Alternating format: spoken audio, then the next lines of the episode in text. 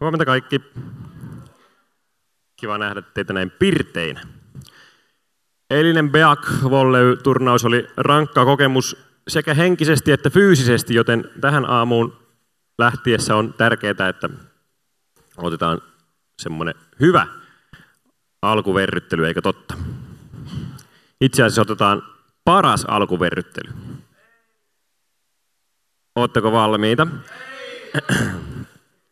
Tota, um, kohta tänne lavalle tulee, miksi mä teitä kutsuisin? Röllimetsän parhaat esivoimistelijat.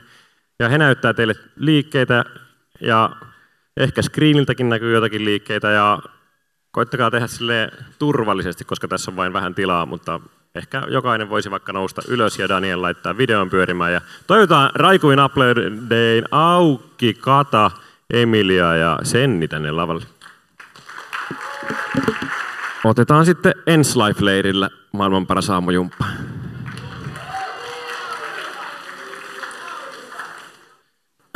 Ei ainakaan tule ylikuntoon, kun tuolla tavalla vähän rajoittaa. Sori. Tota, aamuun voi tietysti, päivään voi valmistautua kahdella tavalla hyvin. Toinen on tuo voimistelu ja sitten toinen vielä huomattavasti parempi on rukous, pistetään kädet ristiin. Jeesus, kiitos siitä, että saadaan tänäänkin täällä olla yhdessä. Kiitos että siitä, että ollaan saatu nousta tähän uuteen aamuun. Ja siunaa meidän leiripäivä, siunaa ihan jokasta, jokasta joka täällä on leiriläinen tai, tai sitten jossakin hommissa. Pyydetään, että kaikilla meillä olisi semmoinen hyvä ja siunattu päivä. Ennen kaikkea Jeesus pyydetään sitä, että Puhu se meille sun sanan kautta ja opeta meitä tuntemaan sua ja sun rakkautta. Sun nimessäsi, aamen. Yes. Puhutaan Pietarista. Meillä on ollut semmoinen, kun me suunniteltiin tätä, tätä tämmöisessä transatlanttisessa äh, puolustus, hengellisen puolustuksen työryhmän kokouksessa, suunniteltiin tätä leiriä ja mietittiin, että mistä asioista me halutaan puhua täällä, niin, niin tota, jokainen sai valita jonkun raamatun henkilön, jonka, jonka ää, tekoja ja semmoista niin suhdetta Jumalaan haluaa tarkastella ja josta, josta haluaa puhua. Ja mä valitsin Pietarin, joka on ihan mun suosikkityyppejä raamatussa. Ää, ja olen iloinen, että saan tänään puhua teille Pietarista. Otetaan muutama kohtaus Pietarin elämästä, muutama, muutama kohta, jotka mun mielestä jotenkin hyvin avaa sitä, että ää, minkälainen oli Pietarin suhde Jeesukseen ja mitä opittavaa meillä siitä on. Ihan ensiksi lähdetään suoraan Pietarin yhdestä suuresta elämän kohokohdasta. Jeesus kutsuu Pietarin te ehkä muistatte, Pietari on kalastamassa ja, ja sitten Jeesus lainaa Pietarin venettä ja palkkioksi siitä Pietari saa tota, Jeesukselta hyviä kalavinkkejä. Ne on niin hyviä, hyviä että Pietari hämmästyy, että mikä, mikä kaveri tämä on. Ja sitten, sitten Jeesus kutsuu Pietari, että tuu seuraamaan mua. Mä teen sinusta ihmisten kalastajan ja Pietari lähtee seuraamaan Jeesusta. Pietarista tulee opetuslapsijoukon joukon johtaja ja sitten, sitten, sitten, sitten siellä käy tämmöinen tilanne, kun Ra- Raamatussahan on kaikissa evankeliumissa se suuri kysymys on se, että kuka Jeesus on. Jeesus tekee tunnustekoja, ihmeellisiä tekoja, karkottaa pahoja henkiä, parantaa sairaita, tyynnyttää luonnonvoimia, ruokkii tuhansia, muuttaa vettä viiniksi. Ja sitten näiden tehtävä on niin opettaa ihmisille, että tässä ei ole tavallinen Jussi Virtanen, vaan tässä, tässä ihmisessä, tässä tyypissä on jotakin erityistä.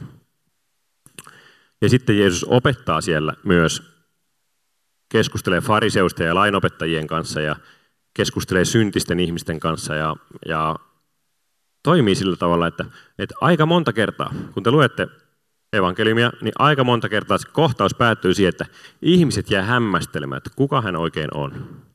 Kuka, kuka Jeesus oikein on. Hänellä on valta karkottaa pahoja henkiä.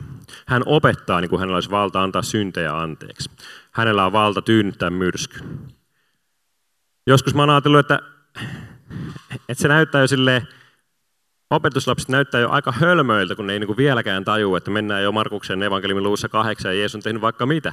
Ja sitten Jeesus tyynnyttää myrskyä ja sitten ne on aivan sille monttuhauki, että, että mitä? Mistä tämä tuli? Et, et eikö ne nyt jo tajua, että se on, se on Messias, se on siinä, on. Et kyllä sen nyt olisi pitänyt jo kakkosluvussa tajuta, että tämä on, tämä on Jumalan poika ja, ja tota, mitä Jeesus on tullut tekemään. Mutta se on tietysti helppo sanoa tälleen, kun mä oon lukenut sen kirjan aikaisemminkin, niin tiedän, miten se päättyy. Mutta sitten jokaisessa evankeliumissa on tämmöinen käännekohta, jossa opetuslapset ensimmäistä kertaa tajuaa ja tunnustaa sen, että kuka Jeesus oikein on. Jeesus on tullut yhteen kaupunkiin ja opettanut siellä ja sitten illan päätteeksi, mä aina kuvittelen sen silleen, mä en tiedä miten se on oikeasti mennyt, mutta mä aina kuvittelen sen silleen, että se istuu järven rannalla leirinuotiolla ja paistaa vähän tota kalaa ja makkaraa ja, ja vaahtokarkkeja ja juttelee. Ja sitten Jeesus kysyy opetuslapsilta, että no, että mitä, mitä ihmiset sanoo musta?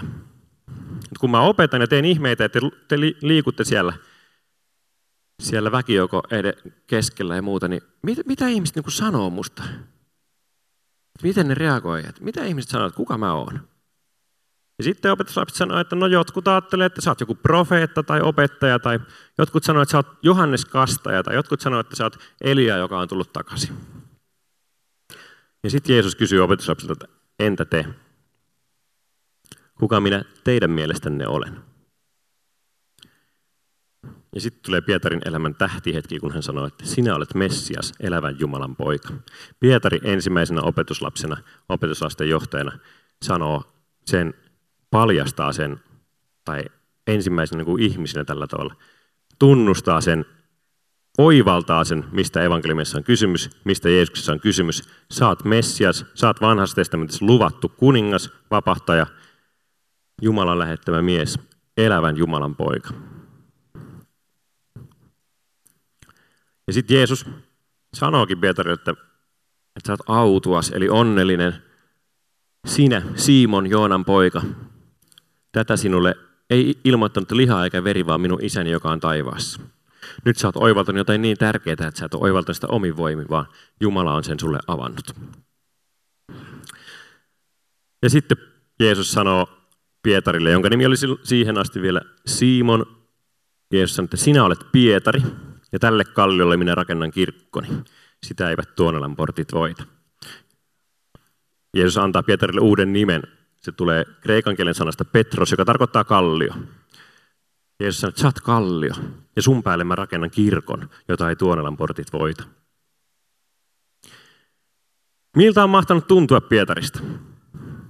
Sä oot kallio, ja sun päälle mä rakennan kirkon, jota ei Tuonelan portit voita.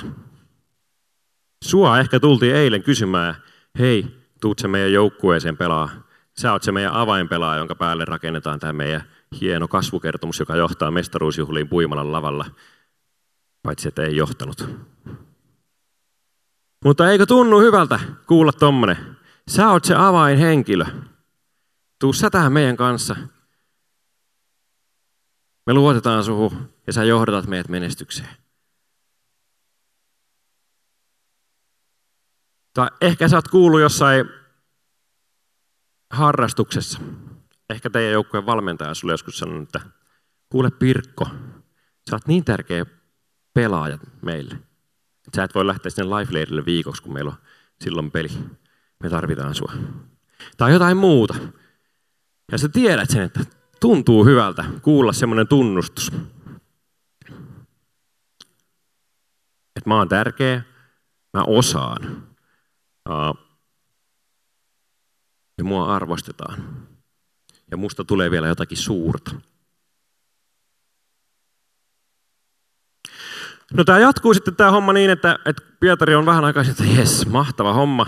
Ja sitten Jeesus vaihtaa puheena, ja alkaa puhua siitä, että no, että kohta mennään Jerusalemiin ja siellä mut otetaan kiinni ja mut tapetaan. Ja näin pitää käydä. Niin mitä tekee tämä Pietari, kallio, jonka perustalle Jeesus on luvannut rakentaa upean kirkkonsa? Pietari ottaa Jeesuksen vähän sivummalle sitä opetuslapsijoukosta, ettei tarvitsisi kaikkien nähden ää, antaa palautetta, vaan tekee sille oikein oppisesti, ottaa sivuun ja sitten sanoo, että, että kuule Jeesus, nyt sä puhut vähän tyhmiä. Tämä on huono suunnitelma. Ei mennä sinne, ei, ää, ei tapeta sua eikä muitakaan. Ja sitten Jeesus sanoi Pietarille, että, että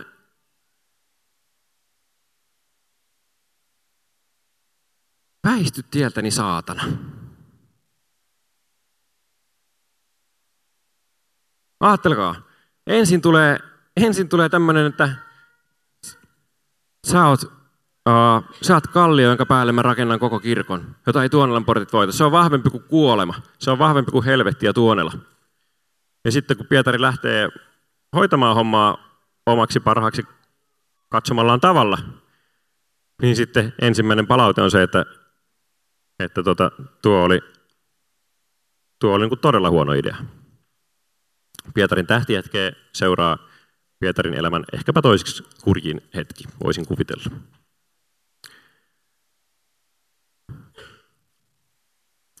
Mutta Jeesus kutsuu Pietarin kallioksi ja, ja Mä ainakin ajattelen, että Kallio on jotenkin hyvin vankkaa, vakaata, kovaa ja semmoista niin luotettavaa turvallista.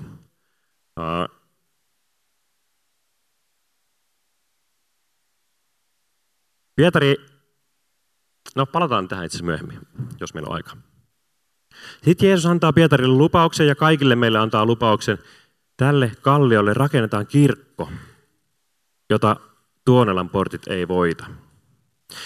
Jeesus ei puhu Suomen Evlut-kirkosta, eikä Ruotsinkaan Evlut-kirkosta, eikä se puhu kansanlähetyksestä, eikä se puhu roomalaiskatolisesta kirkosta, eikä helluntai-seurakunnasta, eikä Papua Uuden-Ginean kirkosta. He ei puhu mistään näistä, ja samalla puhuu kaikista näistä. Jeesus puhuu omasta kirkostansa, Kristuksen kirkosta, joka on kaikki kristityt yhdessä. Eri kirkkokunnista, eri maista, Suomesta, Australiasta, Amerikasta, mistä tahansa. Kaikki yhdessä. Kaikki, jotka uskoo Jeesukseen, yli kirkkokuntarajojen. Antaa tämmöisen lupauksen, että kun te olette tämän kirkon suojissa, kun te olette Kristuksen kirkon suojissa, niin teitä ei Tuonelan portit voita. Teitä ei kuolema ei teihin pysty. Vaikka meitä kristittyjä, vaikka meillä menee niin kuin huonosti joskus silleen, niin kuin, vaikka me ei olla välttämättä kaikkein suosituinta porukkaa, vaikka me ei saada niin kuin aina ihailua siitä, että, että jes, noi kristityt, noi uskovat, ne on, niin kuin, ne on todella hyviä tyyppejä ja ne on fiksuja ja mäkin haluaisin olla tämmöinen, mutta en oo vaikka välillä vainotaan ja muuta, niin silti Jeesus on antanut lupauksen, että, että tämä kirkko kyllä kestää. No sitten mennään toiseen tähän Pietarin elämän tämmöiseen niin kuin low pointtiin. Ja kun Jeesus on otettu kiinni, tai kiirastoista iltana, Jeesus puhuu siitä, että mitä tulee tapahtumaan päivää ennen hänen kuolemaansa. Ja Jeesus kertoo siellä, että no kaikki teistä hylkää mut. Pietarissa muuten siistiä on se, että me aika lailla tiedetään nämä jutut. Eikö, eikö totta? Kellekään teistä ei tullut uutena se, että kuka on Pietari. Mutta jos olisi kysytty, tota, jos Andrew olisi aloittanut opetuksen silleen, että me tiedetään nämä, kaikki tietää nämä Besalelin elämän niin perusjutut, mutta tänään mennään syvemmälle. Niin Kemppaisen Roopekin olisi. No sä olisit ollut sillä tavalla, että sopii, hyvä. Otan muistiinpanovälineet esiin. Mutta Pietarissa me liikutaan tällä aika, aika niinku tutulla tasolla, mutta silti ainakin mä löydän sitä joka kerta jotakin uutta ja puhuttelevaa. Tai vanhaa ja puhuttelevaa. Niitä on hyvä käydä läpi. Niin, Pietari kun, kun tota Jeesus sanoi, että kaikki teistä hylkää mut opetuslapsille, niin Pietari sanoi, että, että kuule Jeesus, mä tiedän millaisessa porukassa tässä liikutaan ja muut ehkä hylkää, mutta minä en hylkää. Mutta vaikka kaikki muut sut jättäis, niin mä en hylkää sua. Ja Jeesus sanoi, että kyllä sä Pietari hylkäät. Jeesus sanoi, että en hylkää, vaikka mun täytyisi kuolla sun kanssasi, niin mä en sua hylkää. Ajatelkaa, mikä varmuus, mikä ihailtava varmuus. Sellainen, jota voi odottaa kalliolta, eikö totta? Vaikka mun tarvitsisi kuolla sun kanssa, niin mä en sua hylkää. Ja Jeesus sanoi, että no ennen kuin kukko laulaa ensi yönä kaksi kertaa, niin sä hylkäät mut, kiellät mut kolme kertaa. Ja me tiedetään, mitä tapahtuu. Seuraavana yönä Pietarilta kolme kertaa kysytään, tunneksä Jeesuksen? Etkö säkin ollut sen Jeesuksen kanssa siellä jossakin? Ja sä varmaan tunnet sen Jeesuksen, kun sulla on sama murrekin kuin sillä. Säkin oot sieltä Galileasta päin. Ja Pietari kolme kertaa sanoo, että en todellakaan. Ja viimeisellä kerralla Pietari kiroilee ja vannoo, että en, en tunne Jeesusta. Mitähän tuolta tulee? Joo. Ja sitten, sitten kukko laulaa ja Pietari tajuaa, mitä hän on tehnyt ja menee ulos ja itkee katkerasti.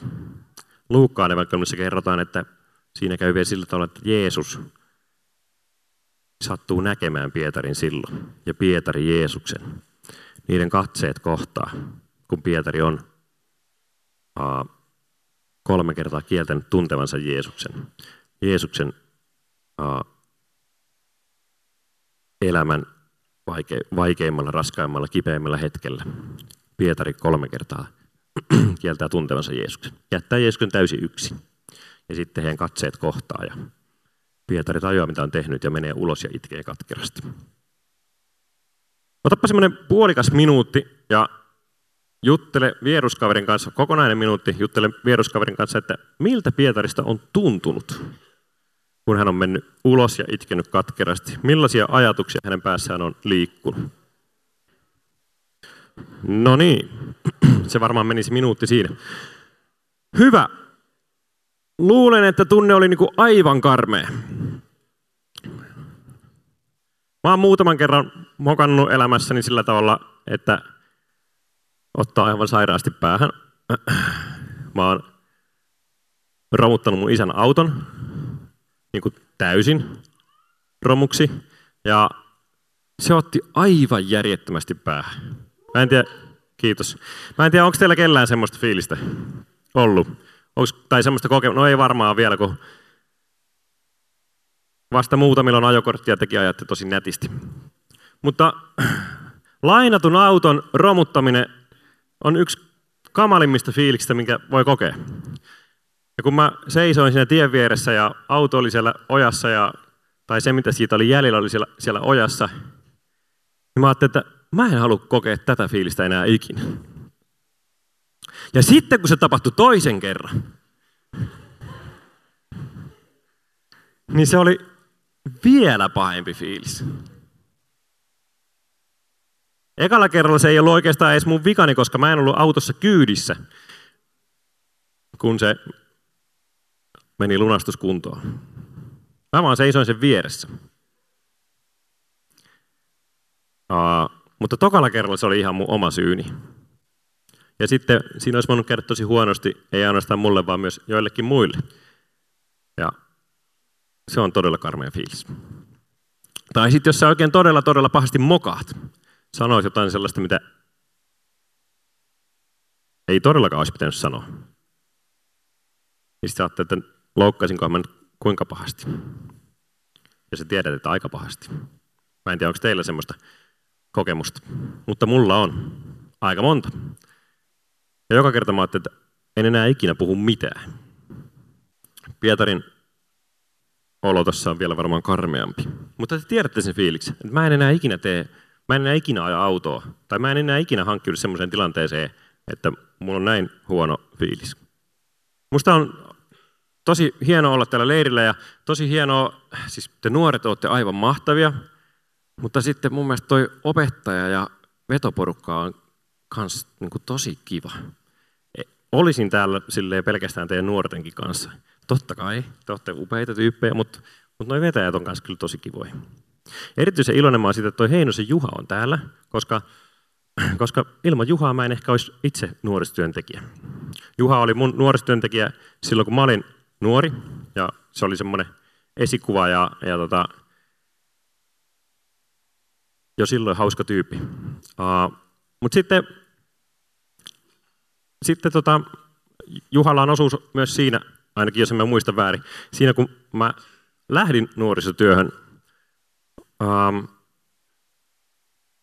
oli kevät ja oli jo aika lähellä kesää. Mä olin opiskelija ja, ja sitten kaikki on miettinyt kesätöitä ja miettinyt, että jostain tarvitsisi saada rahaa ja mä olin niin jotenkin huonossa kunnossa, että mä en jaksanut mennä mihinkään kesätöihin. Mä olin niin kuin, äh, väsynyt ja ahdistunut ja, ja tosi, tosi jotenkin, no meni huonosti. Ja sitten mä olin katsonut, että mä tarvitsen jostakin kuitenkin rahaa. Ja sitten mä olin löytänyt semmoisen, että, että yksi lääkefirma etsii vapaaehtoisia silleen, että olikohan se kahdeksan päivää vai seitsemän päivää, kun on jossakin niiden kellarissa, ja ne saa pumpata suhun erilaisia lääkkeitä, ja sitten katsoo, että, että mitä siitä niin seuraa, niin siitä saa ihan hyvin rahaa. Ja mä ajattelin, että seitsemän päivää kellarissa, siinä oli vielä silleen, että sieltä ei saa poistua ollenkaan sinä aikana, koska siellä ollaan niin kuin tarkasti ää, lääkärin. Mä kerron sulle sitten, mä voin välittää, joo. Ja mä ajattelin, että tämä on tosi ylevä ja hieno juttu, koska annan itseni ää, tieteen käyttöön ja, ja pelastan tällä miljoonia ihmisiä varmasti. Ja mä ajattelin, että no ehkä tämä voisi olla, tuosta saan sen verran rahaa, että, että pärjää syksyyn ja, ja, ja näin. Mutta sitten, sitten tota, en mä muista, oliko... Joo, yhden seurakunnan kirkkoherra soitti mulle, niin se meni. Soitti, että, että meillä on tällainen ongelma, että meillä on ripari tulossa ja ja meiltä puuttuu nuorisotyöntekijä. Yhtäkkiä oli, oli jotenkin tullut sellainen tilanne, että se nuorisotyöntekijä ei sillä päässyt. Ja me tarvittaisiin joku. Ja Heinosen Juha sanoi, että sä olisit hyvä. Ja sitten mä ajattelin, että no, mulla on kyllä toi kellarihomma tässä tulossa. Ja sitten mä olin niin kahden vaiheella, että lähtisinkö mä sinne riparille, missä on paljon tuntemattomia ihmisiä, nuoria, ihan mulle vieras paikkakunta – ja olisin niiden kanssa niin kuin sen reilun viikon, vai menisinkö mä yksin sinne kellariin? Ja sitä kellarihommasta olisi saanut pikkusen enemmän rahaa. Vaikkei tätä, näitä mitään tehdä rahan takia, vaan kutsumuksesta ja sydämen innosta ja tälleen. Ripari, kellari. Ja sitten mä ajattelin, että Mä haluaisin mennä sinne kellariin. Mutta jos mulle tälleen soitetaan ja jos Heino Juhakin on sanonut, että Antti olisi kyllä hyvä tyyppi siihen. En mä tiedä, oliko sä oikeasti sanonut sille vai... Joo, hyvä, hyvä kuulla. Niin, niin tota, sä että no ehkä mä lähden sinne riparille. Ja mä en niin vieläkään itse ymmärrä, että koska mä olin oikeasti silloin silleen semmoiset, silleen, että mua aika paljon jännitti mennä niin kuin vieraaseen paikkaan vetää riparia ja näin. Mä en vieläkään ymmärrä, että miten mä päädyin siihen, että mä uskalsin lähteä sinne leirille. Se oli mun eka, eka tota, ripari, jota menin vetämään. Ja... Sitten se oli tosi kivaa. En tiedä, kuinka mukavaa kellarissa olisi ollut, mutta siellä oli tosi kivaa. Ja sitten mä menin sinne seuraavanakin vuonna ja, ja sitten on vetänyt ripareita sen jälkeenkin aika paljon. Ja todennut, että, että nuorisotyö on mukavaa. Semmoisella tarinalla. Uh, mutta se syy, miksi mä voin huonosti silloin, oli se, että, että, että mä olin tosi pettynyt itseeni. Mä olin tehnyt jotakin sellaista, että mitä mä olin ajatellut, että mä en ikinä tee. Mä olin tehnyt jotakin semmoista, mistä mä olin niin koko elämäni ajatellut, että, että tom, tommosta mä en tuu tässä elämässä tekemään. Mä olin tehnyt jotakin semmoista, että mä olin ajatellut, että mä en ole sellainen ihminen, joka tekee noin. Ja, ja se oli sitten, kun mä jouduin se kohtaamaan, että mä oon nyt toiminut tällä tavalla. Ja mä oon sellainen ihminen, joka tekee näin. Niin se oli mulle raskas paikka myöntää. Mä olin ajatellut, että mä, niin kuin, että mä teen kyllä syntiä niin kuin, niin kuin te muutkin, ei siinä mitään. Mutta, mutta mä olin ajatellut, että mulla on kuitenkin hyvä sydän. Niin kuin teilläkin on, ei siinä mitään, totta kai. Mä olen ajatellut, että, että mä teen syntiä, mutta se ei niin kuin oikeasti ole se, kuka mä niin kuin syvällä sisimmälläni oon. Mä teen tyhmiä juttuja, pahoja juttuja, loukkaankin toisia, mutta se ei ole niin kuin se, kuka mä täällä niin kuin syvällä sisimmässä oon. Uh, ja että mä pääsen tästä kyllä eroon. Mun täytyy vaan hiukan tsempata ja hiukan skarpata, niin mä pääsen kyllä tästä mun synnistä eroon. Ja, ja jossain vaiheessa tulee se hetki, kun mä oikeasti pystyn olemaan se hyvä tyyppi, joka mä omassa syvällä sisimmässä, hyvin syvällä omassa sisimmässäni, sydämessäni oon. Mutta sitten mä joudun kohtaamaan sen, että en oo, en pysty lopettamaan synnin tekemistä, en oo hyvä tyyppi syvällä sisimmässäni, vaan syvällä sisimmässäni nimenomaan mä oon se kurja ja surkea tyyppi. Ja mulla ei olekaan hyvä sydän, vaan mun sydän on likainen ja kieroutunut ja, ja sieltä nousee pahoja asioita. Ja sitten, tämä oli mulle kova paikka tajuta ja myöntää, mutta sitten mä tajusin myös sen, että mä oon ollut tämmöinen koko sen ajan, kun mä oon osannut ajatella.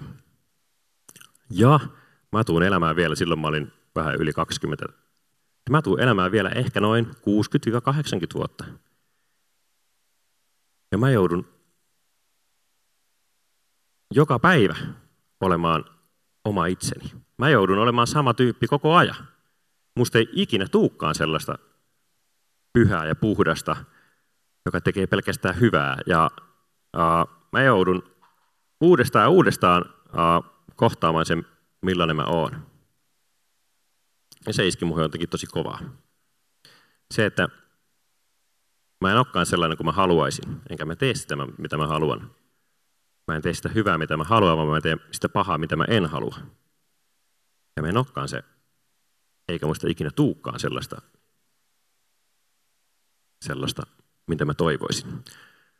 Että mulla on ehkä 60 vuotta jäljellä tällä planeetalla, ja mä joudun elämään sen itseni kanssa ja sen faktan kanssa, että mä oon tällainen kuin oon. Sen takia mä tykkään lukea raamatusta Pietari-juttuja ja puhua niistä. Koska Pietarikin oli ehkä ajatteli silloin, kun Jeesus sanoi, että sä oot hyvä tyyppi, sä oot, taka, sä oot se kallio, sä oot se luotettava ja vakaa tyyppi, jonka päälle mä rakennan kirkon. Niin Pietarillakin ehkä oli semmoiset ajatukset, että tästä nousu kiitoa. Mutta Pietari joutui kerta toisensa jälkeen huomaamaan sen, että, että mä vajoan vielä alemmas kuin mitä ikinä olisin kuvitellut voivani vajota.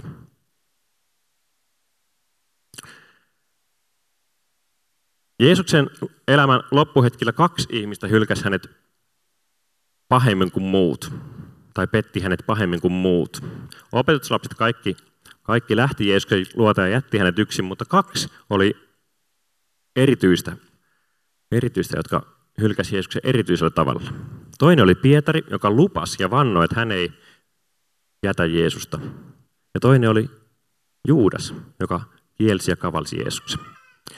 Ja Raamattu kertoo, että sitten kun molemmat oli tehnyt omat petoksensa tai, tai epäonnistumisensa, niin molempia kadutti. Mutta ne toimi sitten sen jälkeen eri tavalla. Juudaksesta kerrotaan, että Juudas, Juudas katu ja yritti palauttaa ne rahat, jotka hän oli saanut. Ja sitten Juudas meni ja tappoi itsensä. Pietarista kerrotaan, että kun hän kuuli ekaa kertaa, että Jeesuksen hauta on tyhjä, niin hän juoksi täysillä sinne.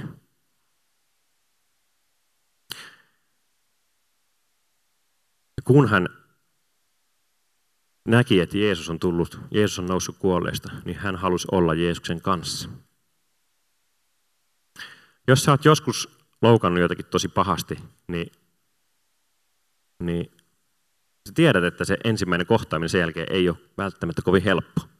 On semmoinen ajatus, että voinko mä mennä tuolla juttelemaan enää, mitä se ajattelee musta ja muuta. Kun Pietari kuulee, että Jeesuksen hauta on tyhjä, hän juoksee sinne. Juudas vaipuu epätoivoon ja Pietari ei. Siinä on aika tärkeä ero. Juudas uskoo, että mitään ei ole enää tehtävissä, Jumala ei voi mua enää auttaa. Pietari muistaa sen verran Jeesuksen opetuksista, että hän ajattelee, että voi olla toivo siitä, että hän saa anteeksi. Voi olla toivo siitä, että Jeesus ottaa hänet vastaan. Jeesuskin haluaa vielä kohdata Pietari.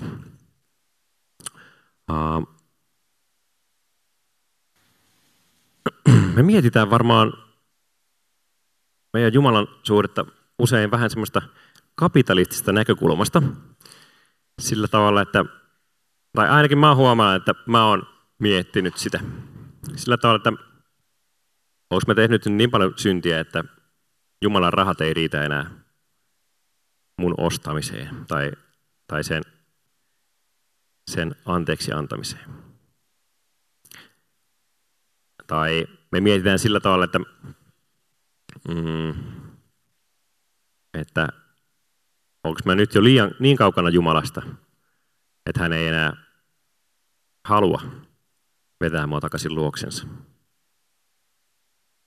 Tai sitten me saatetaan miettiä, että onko mä tehnyt niin paljon syntiä, että Jumala ei pysty enää antamaan sitä anteeksi. Tai onko mä, tehnyt niin, mä eksynyt niin kauas Jumalasta, että Jumala ei enää yletä muuhun. Ähm. Mä uskon, että Pietarin piti käydä tuommoinen karmea kokemus ja hylätä Jeesus, kieltää tuntemansa hänet uh, sen takia, että meistä jokainen saisi ymmärtää sen, että, että Jumala haluaa antaa meille anteeksi vaikka mitä. Ja Jeesus haluaa, että me tullaan hänen luokseen senkin jälkeen, kun me ollaan tehty vaikka mitä. Jeesus haluaa löytää meidät aina uudestaan ja uudestaan, jos me ollaan hänen luotaan eksytty pois. Se on itse asiassa aika naurettava ajatus, että mä pystyisin, minä pieni ihminen pystyisin tekemään niin paljon syntiä, että Jeesus ei pystyisi sitä antamaan anteeksi. Että Jeesus ei pystyisi sitä sovittamaan. Ja jos sä katsot Jeesusta ristillä ja mietit sitä, mitä hän teki, ja mietit, että eikö toi riitä, olisiko Jeesuksen pitänyt tehdä jotakin enemmän, jotta mun syntini saataisiin sovitetuksi, niin huomaat, että se on jopa aika itsekästä ja semmoista ylpeää, semmoista, että ajatellaan, että, mä oon niin suuri syntynyt, että mua ei pysty edes Jeesus pelastamaan. Mä oon, mä oon tehnyt niin paljon kaikkea, että, että edes niin kuin Jeesuksen ristiveri ei riitä siihen. Se on jotenkin joka hassu ajatus, mutta sitä aina välillä kuulee. Tai että mä oon niin semmoinen ihminen, että mä en vaan ole niin rakastettava, että Jumala voisi mua rakastaa. Kun kukaan ihminenkään ei mua arvosta eikä rakasta, niin ei Jumalakaan voi mua rakastaa eikä arvostaa. Se on yhtä lailla erikoinen ajatus koska Jumalan silmissä sä oot aarre. Mä ajattelin silloin teidän ikäisenä, että on olemassa semmoinen, semmoinen niin kuin raja. Semmoinen tuommoinen viiva. Raja jossakin on, sitä ei ole raamatussa tarkkaan kerrottu, mutta on olemassa semmoinen raja, että kuinka, kuinka, niin kuin, kuinka syntiset Jumala pelastaa. Ja sitten mä ajattelin, että no, että lapsena mulla meni tosi hyvin. Mä olin oikeasti, mä olin tosi kiltti ja mukava ja fiksu ja kaikin puolin niin kuin mahtava lapsi ainakin omien muistikuvieni mukaan.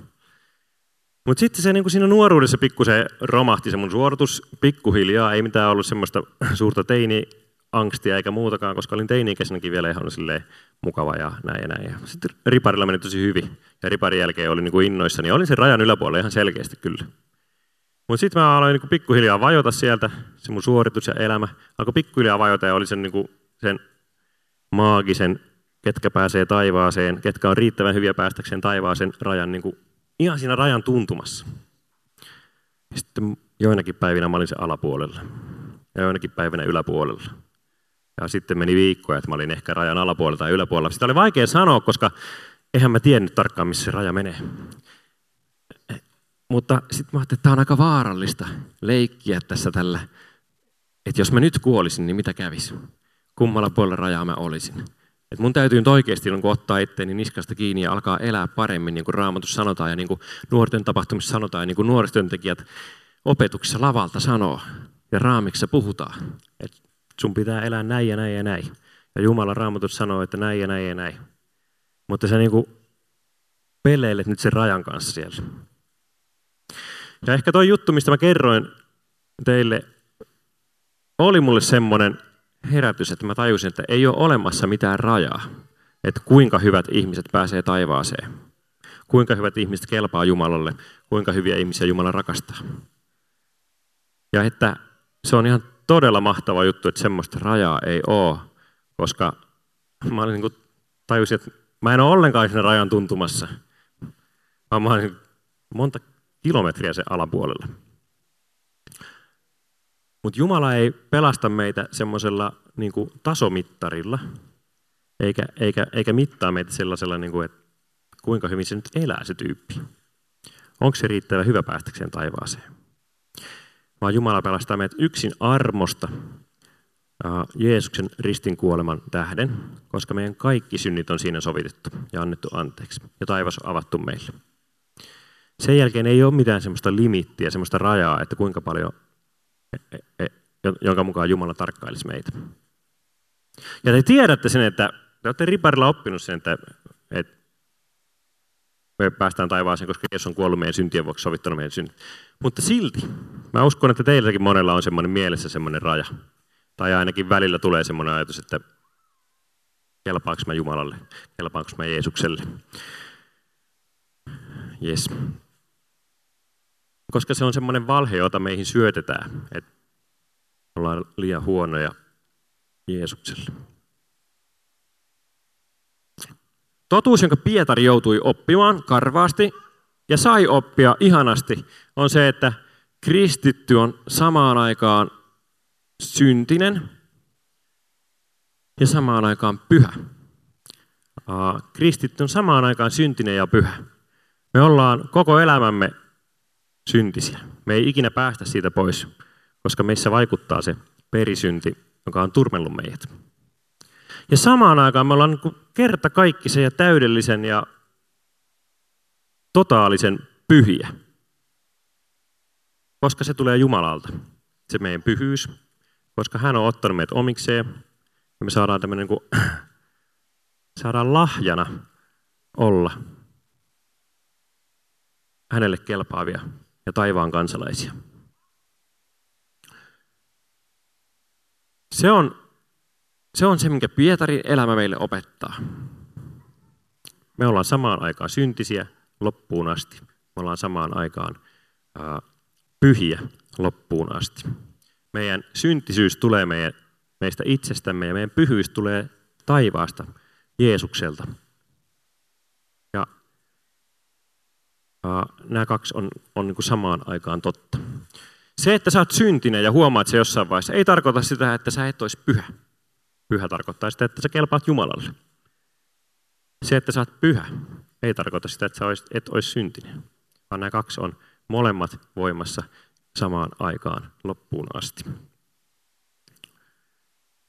Pietarin elämä jatkui sillä tavalla, että hän edelleen niin kuin kamppaili sen kanssa, että osaako hän tehdä oikein ja osaako hän tehdä väärin. Apostolien teoissa ja galatalaiskirjeessä vielä luetaan semmoisista jos te luette niitä, niin törmäätte kohti, että, että okei, että, että ei se mennyt niin kuin ihan, ei se ollut ihan ruusulla tanssimista sitten tästä eteenpäinkään. Samalla tavalla meillä kohdataan taikka tehdään syntiä loppuun asti ja ollaan silti Jumalan omia loppuun asti.